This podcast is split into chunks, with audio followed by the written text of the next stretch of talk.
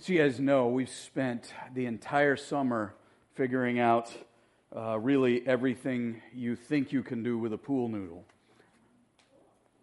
But wait, there's more. Sorry. I, every once in a while, I get accused of being one of those kind of salesmen, you know? And I just thought I'd try my hand at, but wait, there's more. For, Some things I just shouldn't say. I learned that last week, right? Some things I just shouldn't say. So there's a lot you can do with a pool noodle. And, and if you're new today or you're online, you're new today, and you think Brian's lost it, which I probably have. Um, we're studying the Bible. We're in a series called Summer Hacks. We're talking about God's wisdom and how God's wisdom protects us, how God's wisdom prevents us from some of the destructions and detours and distractions that we create in our own lives. And so we've just been having fun with these pool noodles, trying to think about different, uh, different things you can do with them uh, that, are, that are summer hacks, if you will. And of course, the wisdom of God is the ultimate life hack, as we'll get to again today. But I just got to thinking about all the things we've talked about you can do with a pool noodle right? I mean, you can use it for storage, you can use it as a, a bumper, you can use it as a squeegee on the floor. But th- there's so many things you can do. Like, uh, you can take a, a pool noodle, and if you've got kids, you can put it along the edge of the bed rail. Right? I actually split my head open once, uh, probably, I don't know, four or five years old. You know, what, what four year old boy has a clean path to the bathroom in the middle of the night? Right? I did not. And so tripped on a toy, hit my head on the bed rail. If only we'd had a pool noodle, right? Right? Protect the bed rail, right? Boy bounces right off. Like there, there's just tons of things you can do uh, with a pool noodle. You can place it on the corner of a table as a child safety protector. Uh, springs on the trampoline. You know the trampoline springs. You get your finger caught in that if you cut these to size, just think about how you can protect the springs with, you know, you got a nice pink or green or orange all the way your, around your trampoline. Now, that'd take a lot of pool noodles, go all the way around the trampoline, but, you know, what are there, like 400 springs on one of those things? And so you just chop these up and cut a slit in them and right around the springs of your trampoline, you're good to go. You step on that spring, you're okay. Right? It's just amazing what you can do. You can turn it into a sprinkler. You attach a water hose, poke hose in it and holes in it, and whoosh, out comes the water, right? Or think about this one, fellas. Uh, just work with me. It's almost fall, right? And after almost fall, then there's fall summer, then there's smoke season, then there's, you know, we're, we're in this weird pattern now where, where, where it seems like smoke is, uh, let's say you need something to filter the smoke, if you will. That's silly. But this will actually work. It, let's say it's that first cold night of winter. It's going to be below freezing. You realize you've got pipes outside. Maybe you put in a new uh, sprinkler system of some kind. You've got pipes outside, and you don't have any of that, you know, that black poly whatever foam stuff you can buy to put on your pipes to ensure. Let's say you think to yourself, it's going to freeze tonight. Home Depot's closed. I don't have any of that black foamy stuff to put on the pipe that I just put in with the sprinkler system, and I've got to drain, and I don't have time to drain, yada, yada, yada, yada. But you know what you do have? You have some pink foamy stuff. Right? And there's not a subs- there is a difference between that black foamy stuff and the pink foamy stuff. And if pink is not your gig, you can use some green foamy stuff. I mean, it, all works. And what are you going to do with all your pool noodles? Because sadly, this is the last of our summer hacks. And by now, you've probably got 20 of these pool noodles sitting out in your garage. You're not quite sure what to do with. How are you going to store all your pool noodles? Five gallon bucket. Five gallon bucket. I'd like to introduce to you today our new series the five buckets of grace. Every week we'll talk about what you can do with a five gallon bucket. And not really. Nah, not really. We, we, you just hold on to those for me. So we're in a series called Summer Hacks, God's Wisdom, Uh, today, we're going to talk about God's wisdom for my everyday life, for managing everyday life. Because wouldn't you know it, at the end of the day, I'm often tired. Are you tired at the end of the day, right? I, I, get the end of the day and, and, I'm tired. I just think about all the choices I had to make through the day, all the different things that had to be juggled and managed and thought through and worked through through the day. I mean, it's really, it's honestly, it's no wonder we're so tired. Because life throws a whole lot at you that you have to manage, and managing everyday life can be challenging. But here's the amazing thing you don't have to do it alone. You don't have to manage through life alone. In fact, Jesus came to be present in our lives. Now, to be clear, Jesus didn't just come to help me manage life, Jesus come, came to be my Savior. But today I want to focus on another word we often use to refer to Jesus. Jesus didn't just come to be my Savior, He came to be my Lord. Right? And as the classic saying says, He's either Lord of all or not Lord at all. Jesus came to be my Lord. And Lord's not a word we use, right? I, I, we, it, it's not a, a normal American, but it used to be a word in English that was used a lot. I mean, think about the Christmas song, like, how many Lords a leaping is it? Right? Lords were one of those, you know, levels of. In ancient Roman times, they would say, Caesar's Lord and you would bow before Caesar. And one of the most beneficial aspects of having Jesus as my Lord is that it clarifies so much about our world.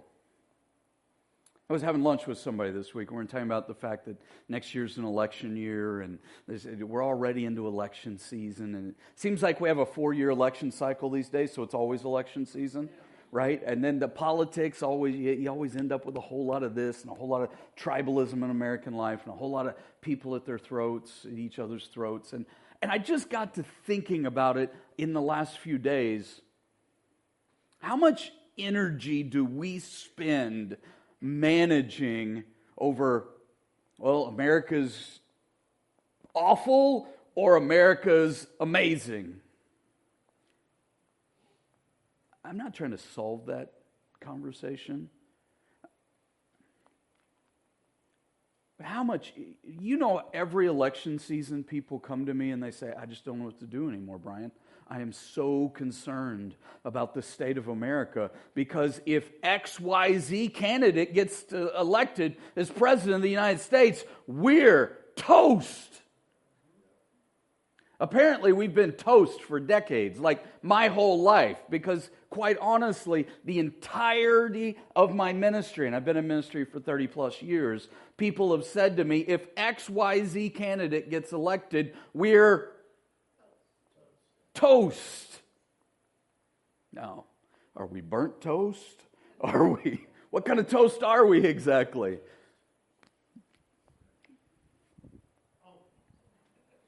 Here's the thing I've really decided about a lot of that. Do I vote? Yes, I vote. Do I have politics? Yes. Quite frankly, most of you probably get my politics wrong. Because most of my friends on one side think I'm on the other, and most of my friends on the other think I'm on the other. And so I, it's like, well, what exactly is he? That's not the issue. It's really not. At the end of the day, the person with D after their name and the person with R after their name, neither of them is Lord. Let me say it another way.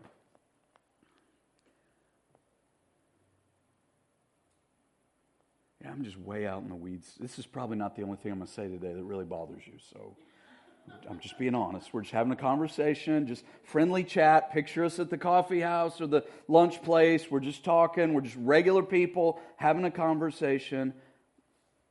You turn on your favorite news station, and and the news is awful, awful, awful, awful. And people say to me, I just can't handle it anymore. Guess what? You never were supposed to handle it all because Jesus is He can handle it. I mean, if we're if we're lightly toasted toast or burnt toast, he can handle it. He really can handle it. And there are a lot of things about which, if Jesus is my Lord, I can go. Now, is, is Jesus being Lord mean I will never suffer? Not at all. Does Jesus being Lord mean that my preferred candidate will always win or any uh, yada, yada, yada? No. No, if the biggest thing Jesus cares about is who wins in football or who wins in politics, we're toast. And I haven't even really gotten around yet to what we're really going to talk about today because the benefit, one of the, one, of the, one of the great benefits of Jesus being my Lord is not just that my soul is saved for eternity, but that He's got a trajectory for this world and it's all headed towards a remaking. But if Jesus is Lord, then I don't have to be. And that's good news. Does it make sense? I hope so. When it comes to managing life, and we think about Jesus being Lord, we could think about how he is Lord of our gifts, or Lord of our time, or Lord of our families. All of these things would be true. When Jesus is Lord, we are challenged biblically when it comes to managing life, then, to be managers or to be stewards of life. Meaning, he owns it all, and we're managing what's his. Now you're beginning to get a hint of where I'm headed. Again, we could talk about the stewardship of our gifts, or the stewardship of our time, or the stewardship of our families, or the stewardship of our people in church. But today I do want to talk about the stewardship of our resources. And of course, one of those is green, right? I want to hone in today on the stewardship of what God provides, not just individually, but as a church. Because honestly, if we don't get stewardship right at this level, we won't get lordship right. And when I get lordship right, I get stewardship right. Today, we're going to continue to look at the book of James. We're going to continue to look at the book of Proverbs, and we're going to seek God's wisdom for managing everyday life. But would you know it? A huge part of everyday life involves these little plastic cards we have and this green stuff that goes in our wallets. And do you know how much worry and stress we put into those things? So let me give you one word on the front end about this relax. relax. Every time I bring up money in church, somebody says, There he goes again. You know, pastors, they, you know, it used to be if you, pr- if you pray and you give, you know, a certain amount of money, I'll send you my snot rag. Or, I mean, what, I think that would be masks today, right? If we'll send you. This is not what I can get from you. This is discipleship 101. It's what I want for you. Yes, this is about money, but it's about more than money. It's about stewardship. And as we talk about the stewardship of money today, giving is a piece of that, and I'm not going to ignore that, but, but it's only a piece. Most of this is beneficial about how to do money God's way in a way that honors Him, that helps you, and recognizes that Jesus is Lord of all. One of the other reasons I often feel the need to talk about this is because one of the greatest conflicts of our lives ends up being about money. You talk to couple after couple who's going through divorce, and money ends up being in that equation somewhere. I hope you realize when it's conflict about money, it's never conflict about money. it's conflict about priorities, it's conflict about communication, it's conflict about values sometimes about the unwillingness to make hard decisions or wise decisions. James chapter 3, where we've been all summer, says it this way. James 3:13 says, "Who is wise and understanding among you? Let them show it by their good life, by deeds done in the humility that comes from wisdom." Let them show it by their good life, by deeds done in the humility that comes from wisdom. That verse reminds me of another verse uh, that's in one of Paul's writings. It goes like this 1 Timothy chapter 6, verse 17 says, Command those who are rich in this present world. And this is the moment where you go, Oh, hidden to me. I'm not rich. We can't go to Haiti right now, but if you did go with me in previous years to Haiti, you would realize this applies to every single one of us. Command those who are rich in this present world not to be arrogant, nor to put their hope in wealth, which is so uncertain, but to put their hope in God, who richly provides us with everything for our enjoyment. And command those, command those Command them to do good. Now, this is the part reminds me of James 3. To be rich in good deeds. And to be generous and willing to share. By deeds done in the humility that comes from wisdom. Jesus reflected this truth, right? Put our hope in money, put our hope in the Lord. Jesus said, Matthew 6 24, no one can serve two masters. Either he'll hate the one and love the other, or he'll be devoted to the one and despise the other, but you cannot serve both God and money. So here's what I want to convince you of today. And if you're taking notes, it's our first set of blanks. You can fill this in on your note sheet that everyday life is a choice. You could put the space here too, but in this sense, I really mean it as one word everyday life, like your normal ongoing life. But the reality is, every single day also is a choice between trusting in God and trusting in money. And the reality is, whichever or whoever, whomever I put my trust in will control my life. Whichever I put my trust in will control my life. If my trust is in money, and um, what, what would you bet the odds are that, that, that, that, that one of the biggest little g gods of Americans is money? I mean, it seems pretty evident. And I wouldn't just see Americans, I would say most of the Western world, if not most of the world, is all driven around how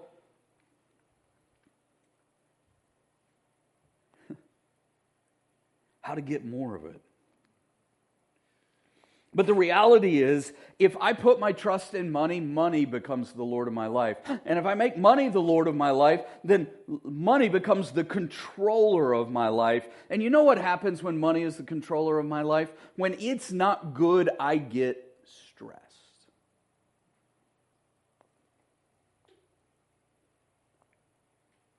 Jesus makes a great God. Money makes an awful, awful God. Jesus makes a great God because, because he's worthy. Money makes an awful God because money will begin to control my life in ways that makes me ungodly, unrecognizable, in, in ways that makes me awful. I mean, the reality is I can trust in Jesus and learn to manage this thing we call money, or I'll trust in money and that money will begin to manage my life. So, do you want to be managed by money or do you want to manage your money? That's really the choice.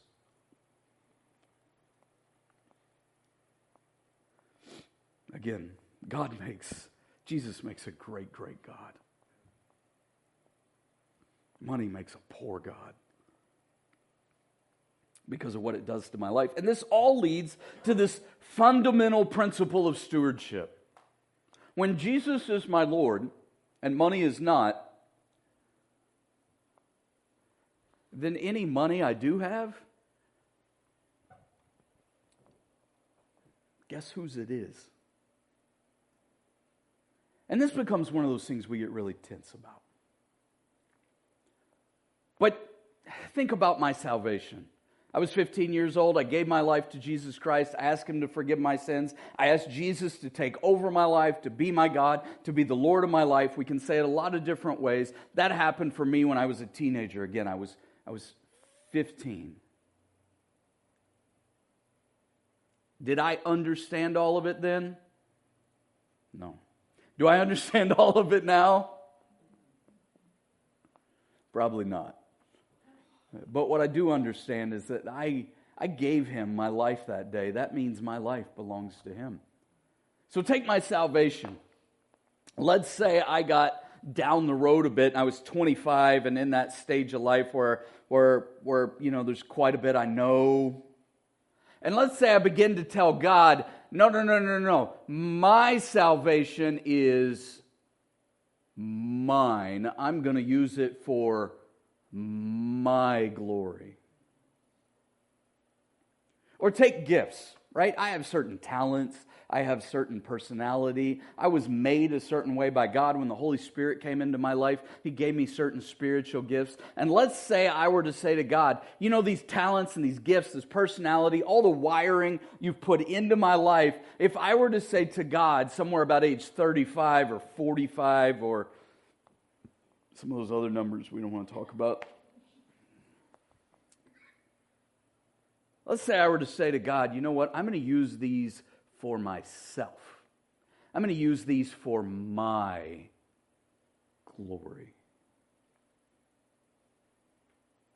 That seems pretty messed up, doesn't it? Do you, do you really agree with me on that? Doesn't that seem messed up? Especially as a Christian, right? understand why the world lives that way.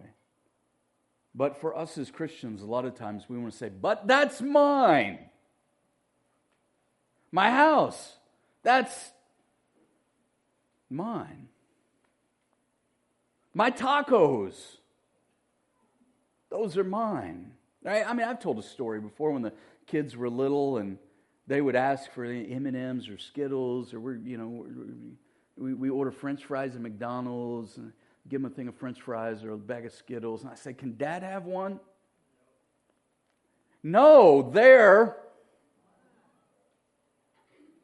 Well, that's interesting, isn't it? Because who bought you those Skittles? So then we get into like jobs and income and that kind of stuff. And we go, I work hard for my money. It's, but what is it I'm making use of to earn that? I'm making use of everything God's given me. And so when Jesus is Lord of my life, it just makes sense that everything I own my car, my backpack, my computer, my cell phone, my money, everything in my wallet isn't just, it's not mine, it's, it's His because He's God and I'm not. And if it's His, then it makes sense that He's entrusted it to me, just like my gifts. He's entrusted them to me, and I'm to steward or manage them. So, how do we steward money God's way? What does it look like? Before we get there, I want to give you a couple of verses in Proverbs. Proverbs 11 28 says, Those who trust in their riches will fall, but the righteous will thrive like a green leaf.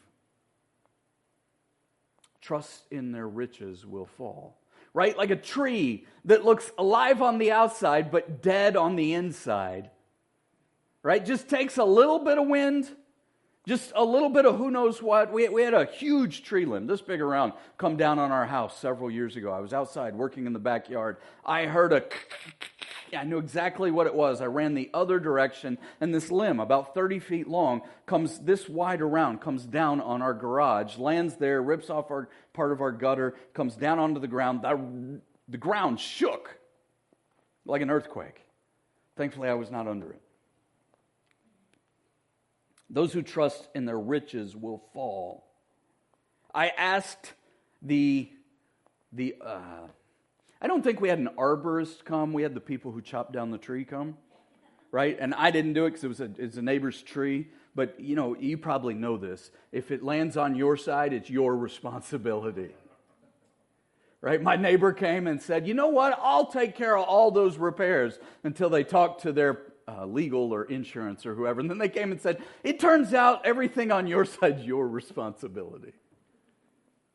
Right? But the tree people did come and they chopped down this big tree. And I asked the guy, I said, hey, you know, there was like no wind that day. There was no rain that day. It just, it, like, why today? Why did it fall today? And he said, that's the thing with big old trees like this. They look good on the inside, but what's going on on the, well, they look good on the outside, but what's going on on the inside is an entirely different story.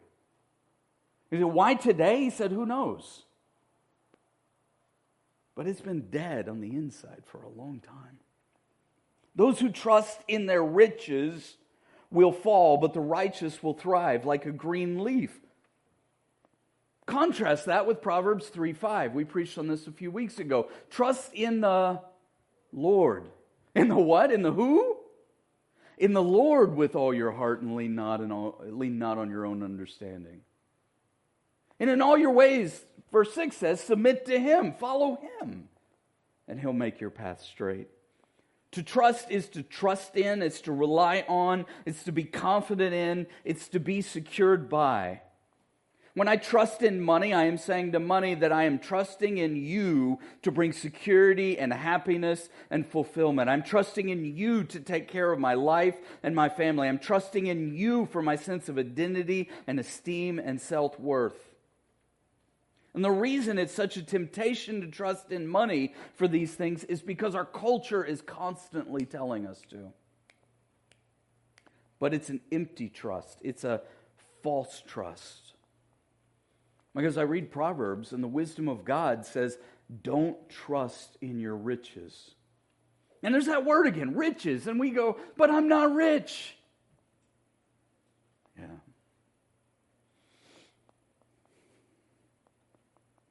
The funny thing about rich is that it's a moving target. If you gave me like 20 bucks when I was a kid, I thought I was right? Because how many, how many, how many little, not sticks of bubble gum, but the little, you know, the little pink one in the wrappers, right? The, that, traditional bubble gum with those little uh, bright colored wrappers, right? Uh, they used to be like three cents or five cents. I mean, inflation today, it's probably like a buck fifty for a piece of bubble gum. I don't know. I don't buy that kind of gum anymore. I just know that it's super, super stealthily tempting to put your trust in money. When I was a kid, again, 20, rich, maybe four, five, six years old, 20 bucks was enough to be rich. Today, if you ask me how much it'd take to be rich, it'd be a different number. But if I asked you, it'd be a different number. It's different for all of us. And the reality is are your needs met? Are more than your needs met? Historically speaking, comparatively speaking, we have more than generations before us. If you think about it, there's really only about five, maybe six things you can really do with money. You can worship it, and I've already talked about that. We shouldn't do that, right? You can worship it. There's a bunch of things we could, but primarily, in some basic sense, there are five basic things you can do with money. You can earn it, you can spend it, you can save it, right? You can share it or give it, you can borrow it, you can loan it. But there's only so many things you can, I mean, theoretically, you can win it. You know, like Powerball. Any of you won the Powerball lately? I'd like to have a conversation about that.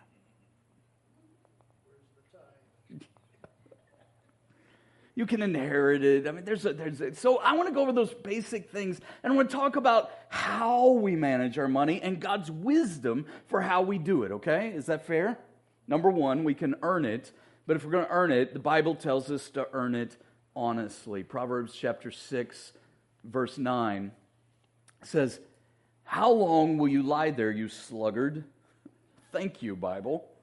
When will you get up from your sleep? A little sleep, a little slumber, a little folding of the hands to rest, and poverty will come on you like thief, and scarcity like an armed man. Proverbs 14 23 All hard work brings profit, but mere talk leads only to poverty.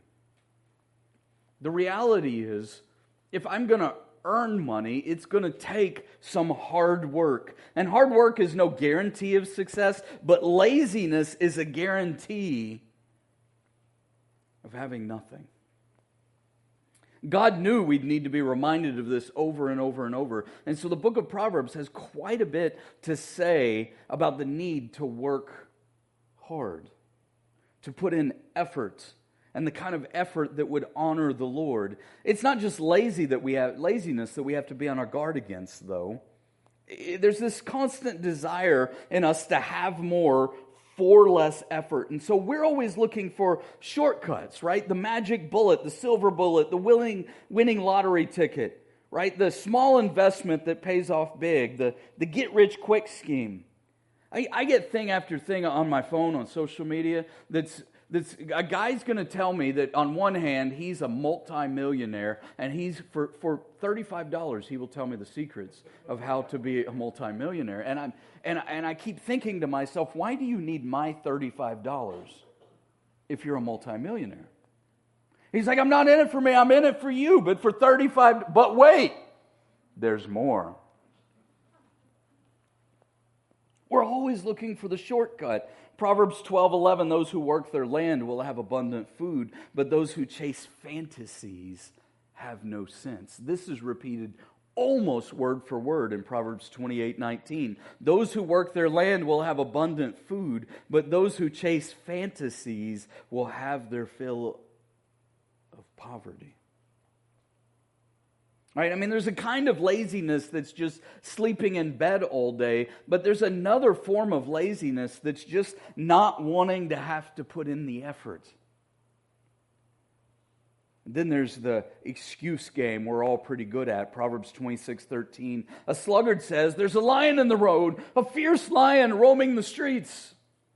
I'd kind of like to see it, honestly. I mean, I've seen a couple of videos of it on YouTube, but I mean, there might be a fierce squirrel out in the streets, right? Gets out in the middle, not sure which way to go, but. And the Bible's really clear that we're supposed to do all of this working hard, not being lazy, not making excuses, not chasing fantasies, that we're supposed to do all of it with honesty. The Bible tells us don't cheat. Proverbs 11:1 1, The Lord detests dishonest scales, but accurate weights find favor with him.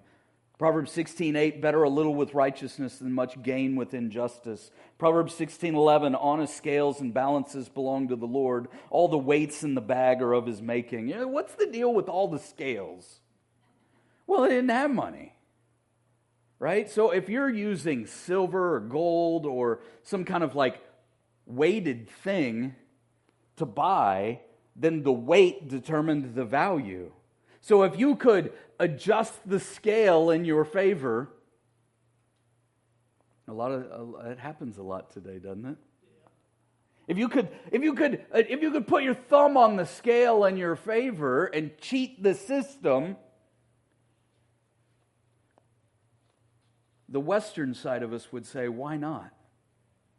But the godly side of us that says, This isn't mine, it's the Lord's, would say, This isn't just a reflection on me, it's a reflection on Him. And so, if I'm a business owner, I need to have honest scales. If I'm a person doing business, I need to have honest weights and honest value. Proverbs 2017 food gained by fraud tastes sweet, but one ends up with a mouthful of gravel. I take sort of comfort in that verse because of all the fraudsters that are out there. So I need to earn it, but I need to earn it honestly. Does this make sense? This is God's wisdom about work. Number two, I need to share it or give it, but when I give it, I need to do it generously. Again, this is not about what I want from you, it is what I want for you. How we relate to our money is about the condition of our heart. And when we're giving it generously, it says something about our relationship with the Lord and our view of the Lord. So Proverbs 3 9, right? Just a few verses after 3, 5, and 6 says, Honor the Lord with your wealth, with the first fruits of all your crops. Then your barns will be filled to overflowing, and your vats will brim over with new wine. The reality is, whether I look through the book of Proverbs or the book of Genesis or some of the prophets or into what Jesus said or on to what Paul wrote in the New Testament or many of the rest of the writings of the New Testament, there's a theme traced through all of the Bible that says that when you're willing to live with your finances open handed before God and be a person who's generous with those, you reflect the heart of God, that your hand is open to God's provision just like it is to share with others. And the heart of God is not just for you. And so there is very real in us this sense that we can show our worship by whether we're open handed or close fisted when it comes to finances. Proverbs 11 24, one person gives freely, yet gains even more. The contrast is another withholds unduly, but comes to poverty. You would say, well, neither of these things make sense right? The more you would hold on to it, you'd think the more you'd have. But you've certainly had the experience where you were in get, get, get mode, and yet it just seemed to disappear. And you've also had the experience, I bet, if you've learned to trust the Lord, where you thought, I don't know how we're going to do this. And the Lord just provides. And you go, I can't even explain it.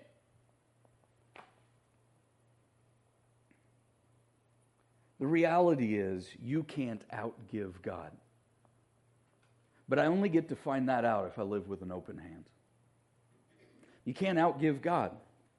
And then there's our responsibility to the poor right? And I'm not going to read all these to you, but Proverbs 14 21, it's a sin to despise one's neighbor, but blessed is the one who is kind to the needy. The word despise here means to treat someone with contempt, to toss them off as worthless and inconsequential, to ignore them. You could easily argue that, in a sense, this is the opposite of love your neighbor.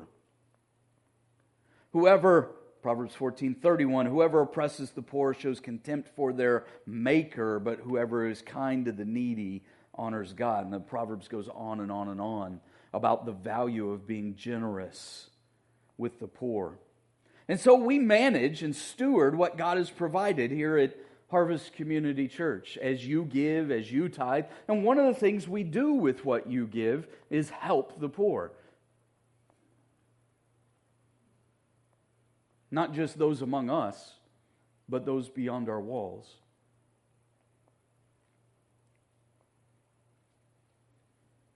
We've already said a lot of things this morning. Can we just be can we just be honest? Right? If you look on the back of the sheet with the announcements, right? We've always said we're going to be honest about where things are. We're always going to show you, right? If it's good, you're going to know it. If it's bad, you're going to know it the summer pattern in every church I know reflects what this reflects, which is that in the summer months, the giving is down, the budget stays the same, and typically the expenses are up. So I'll tell you, we're at a point in the year where things are challenging. Do we have, do we have, uh, Mark, do we have money in the bank? The answer is yes. But have we been blowing through it very rapidly this summer? The answer is also Yes. And the reality is, we're going to give to the kingdom. And when I live with a generous spirit, and when I write a check and I put it in that offering box on the wall, or, or, or when I go online and I give through the website or open the church app and I, I give through that, I'm being a part of the kingdom of God, that I'm extending the kingdom of God. So far this year, we've given over $200,000 towards kingdom causes. 166,000 or so towards our annual mission and ministry budget at the end of July, 3700 in benevolence, over $6600 in other missions endeavors beyond the budget itself which has a lot of missions endeavors included.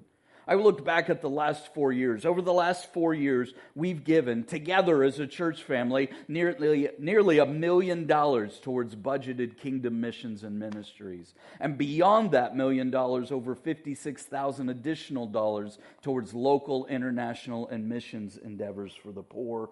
Uh, things that would share the gospel across the street with Monroe Middle School, around the world, partner with missionaries. And it's not to count things like mission trips that we've done previous that we eh, haven't, it's been tougher to do through COVID, those kinds of things.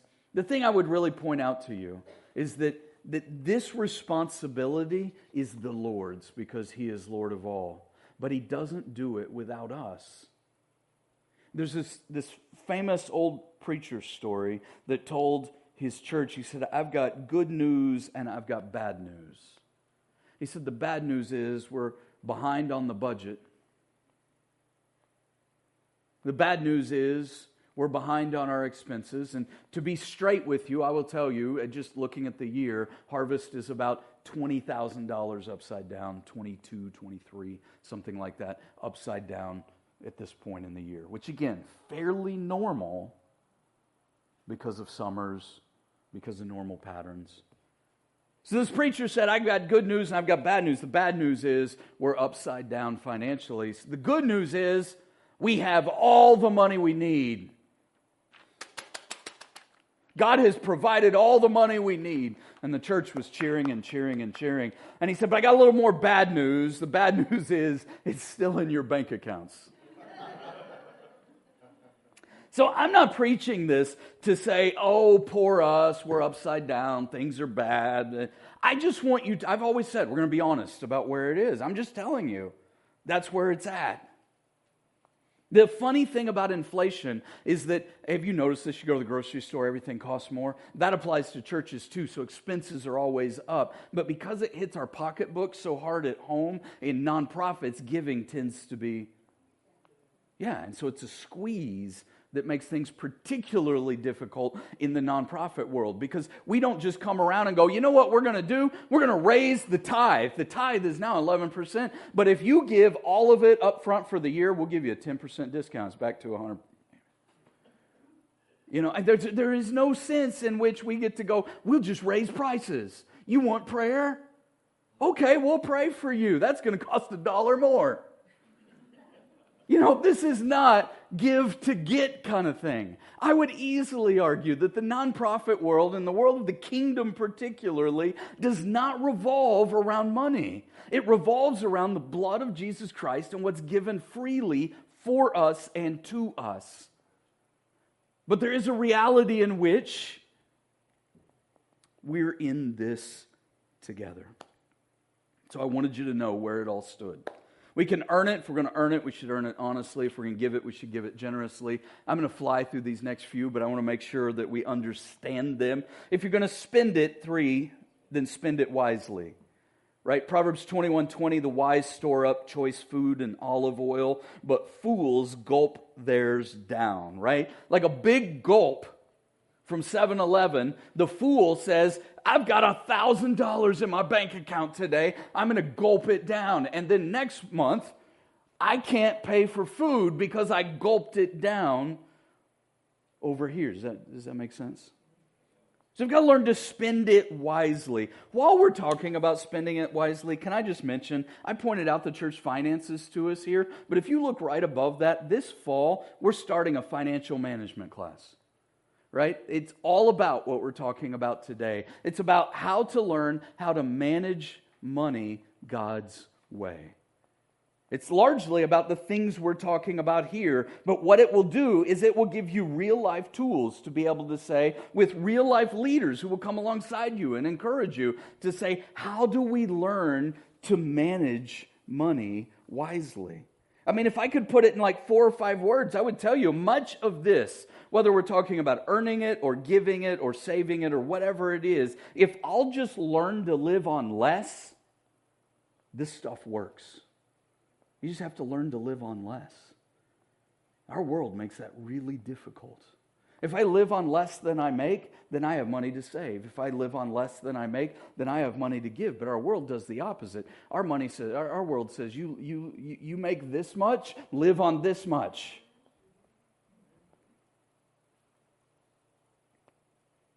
Proverbs 27 23, be sure to know the condition of your flocks Give careful attention to your herds, for riches do not endure forever, and a crown is not secure for all generations. And that verse goes on. But I, I would just point out to you you don't have flocks. I don't have flocks, but I have things entrusted to me by the Lord that I need to know the condition of. And I need to know the season we're in, and I need to manage it in a way that learns to honor the Lord. Number four, save it consistently right? Spend it wisely. Number four, save it consistently, right? This is that, that old school 80 10 10 principle, right, if I live on 80% and I save 10% and I give 10%, then I'm in a pretty good place long term. Today, they might say it's the 70 15 15 principle, that really what you need is to live on 70%, save 15%, and wouldn't you know, for inflationary purposes, that leaves another 15% to be able to be generous with. I just know that the wisdom of Proverbs says this Proverbs 6, verse 6 Go to the ant, you sluggard, consider its ways and be wise. Verse 7, chapter 6 of Proverbs It has no commander, no overseer, no ruler, yet it stores its provisions in summer, it gathers its food at harvest. Proverbs 10:5 He who gathers crops in summer is a prudent son, but he who sleeps during harvest is a disgraceful son. We can keep going. Proverbs 13:11 Dishonest money dwindles away. But look at, look at this verse. This is great. Whoever gathers money little by little makes it grow. This isn't chasing fantasies. This is building the sense that in the season I'm in, I'm going to save a little here, I'm going to save a little there. In a lot of ways, we could argue that this is teaching us the way to think about the future. Right? It's not just saving for tomorrow, it's saving for days long, long, long, long after tomorrow. And wouldn't you know it, if you were to Google statistics on this stuff, we're in awful shape as Americans. Right? I mean, you'll find averages that tell you that the average American has, you know, however many hundred thousand dollars in their 401k or something of that nature. yeah, exactly. Exactly. You'll find these averages out there, but what they don't tell you about the average is that one, one really, really high number ends up raising the number of a whole lot of really, really low numbers. And you know, I, maybe you remember this from math class, but there's a better number to look at. It's, it's the median, right? The median is the middle where 50%, 50% eh, fall to either side. And if you look at the median numbers on saving for retirement and saving for the future, we're in awful, awful shape. You're like, tell me about it. It's inflation. Because the world is toast. This is where Jesus being Lord of all makes a lot of sense because, because I can say, no matter the season we're in, that I can save it little by little by little. One more you can do with it. We do this a whole lot. It gets us in trouble a lot. Uh, we got to learn to borrow it cautiously. Borrow it cautiously. Right? Debt is so easy to get into and so difficult to get out of. Proverbs 13, 7. This is one of my favorite verses on this. Says one person pretends to be rich. This is like those verses about chasing fantasies. One person pretends to be rich yet has nothing. Another pretends to be poor and yet has great wealth. It's never been easy, easier in the history of the world to pretend something. Because all you need is that little plastic card. When i was in college these little plastic card companies were sending them to me right and left but wouldn't you know that, that they have this thing built into them called interest? And if you have no idea how interest works, I, I read an article, I have it in here somewhere, I don't read something like 40%, maybe 50% of Americans don't know what interest they're paying on their credit cards. And by the way, you've heard all this about interest rates going up. They've gone up on credit cards too. I mean, the average credit card interest rate is approaching or well beyond 20% now right? It turns out that little by little makes it grow in savings. Well, the banks know that too. So little by little, they get a little extra from you. And compounding interest works to their favor when it comes to debt. Again, averages versus medians, but you can look up the statistics, right? The, the average balance on a credit card went down during the pandemic right? But that, that's largely because of all the money that came in the mail. It's now back above where it was pre pandemic. In fact, Americans just went over collectively a trillion dollars in credit card debt.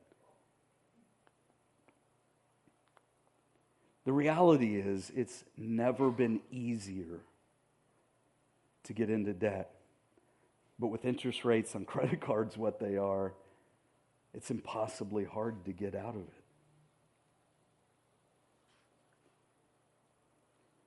I read this this week. More than two in five Americans say they have withheld or lied about their financial information to their significant other. Meaning that they're not talking about credit card debt. One of the things I do when we do premarital counseling is, is we say it's all got to be on the table, right? If, if two are becoming one, then you've got to know it all, right? The student loan debt, the credit card debt, the, the assets, the liabilities, the, the, the whole thing. You've got to be able to be honest about where it all lands. The Bible would say that if I'm living God's way, then I'm not pretending a lifestyle right? And this just comes down to hard decisions, right? The decision to buy at the grocery store, which isn't cheap, mind you, versus eating out. But I mean, I, I, I go out to eat sometimes, right? It, it, used to be McDonald's, Taco Bell, that kind of thing was like five bucks you'd have lunch. Now it's 10 bucks you'd have lunch. Mid scale restaurants used to be 10 bucks you'd have lunch. Now they're 15 to 20 you'd have lunch. Full sit down restaurants, now 20 plus. That's not to go to a fancy place. So if I do that three, four, five nights a week, not only is it not good here, it's not good anywhere. Right? They, let me come back to where we started. If Jesus is Lord of all, and you look at this and you say, I don't know how in the world, like I'm upside down. I haven't saved little by little. I've overspent lot by lot. I don't know how to get out of any of this. It's just one day at a time walking with Jesus. And that's frankly why we're doing this class. We want to we want to help you with that, which you can express interest in on that communication card, by the way.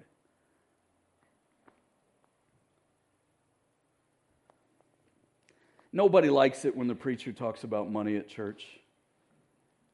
But the reality is, God has wisdom for how we manage what's His. I need more of that wisdom. You? I need a lot more than some buckets with some noodles, right? I need the very wisdom of God and that's what I want to pray for you as we end today. We always end our services with two prayers. The first is a prayer of salvation, it has nothing to do with money, but I would tell you there was a cost involved in that salvation. And as the old song says, Jesus paid it all. And so all to him I owe. Jesus paid it all. He paid the debt. He paid a debt I owed that I cannot afford to repay. This isn't financial, this is sin and salvation. And so, if you need Jesus today, maybe looking at that cross, you'd say, Jesus, I need you. And if that's you, would you pray with me right here, right now? Become a Christian today? I mean, why not? Say, Dear Jesus, I've done so much wrong. I can't possibly make it right. So, Jesus, take over my life and forgive my sin and be Lord of my life. And take the stress off me and take my life and our world and put it on you. Give me your wisdom to manage life your way. Jesus, I put my faith in you. I believe you died on the cross for my sins. Be my God in every way it matters. In Jesus' name. Amen. Amen. If that's you, I'd love to celebrate that but I only get to celebrate it if I know about it. And so I would encourage you to let somebody know. Let me know, let somebody near you know, write it on a communication card, fill out a digital communication card. You can email me. I'm Brian, B R I A N, at harvestchurcheugene.com. Let us know because we'd love to help. That said, a lot of us have a little heaviness in our spirit right now because living money this way is hard. Honoring Jesus financially is it's possible, but it's a learned skill. And if you need more of the wisdom of God in your life to help you manage it His way, that you need more of Jesus in your life so He can be Lord and you don't have to be, pray this prayer of application with me. In fact, stand together as we pray. Dear Jesus, thank you that as Lord, life is about you and not about me. It's a pressure I know I cannot handle. So thank you, Jesus. Be my provider. Be my wisdom. Be my peace. Help me to manage all of my life in a way that honors you. In Jesus' name. Amen. Amen. Let me give you the good news. He is with you to do that very thing every day through every moment. That said, I just remind you as you go today to go in the grace of God. It never runs out, it's always good. His credit card's never going to run short, by the way. He doesn't use a credit card, he's paid it all.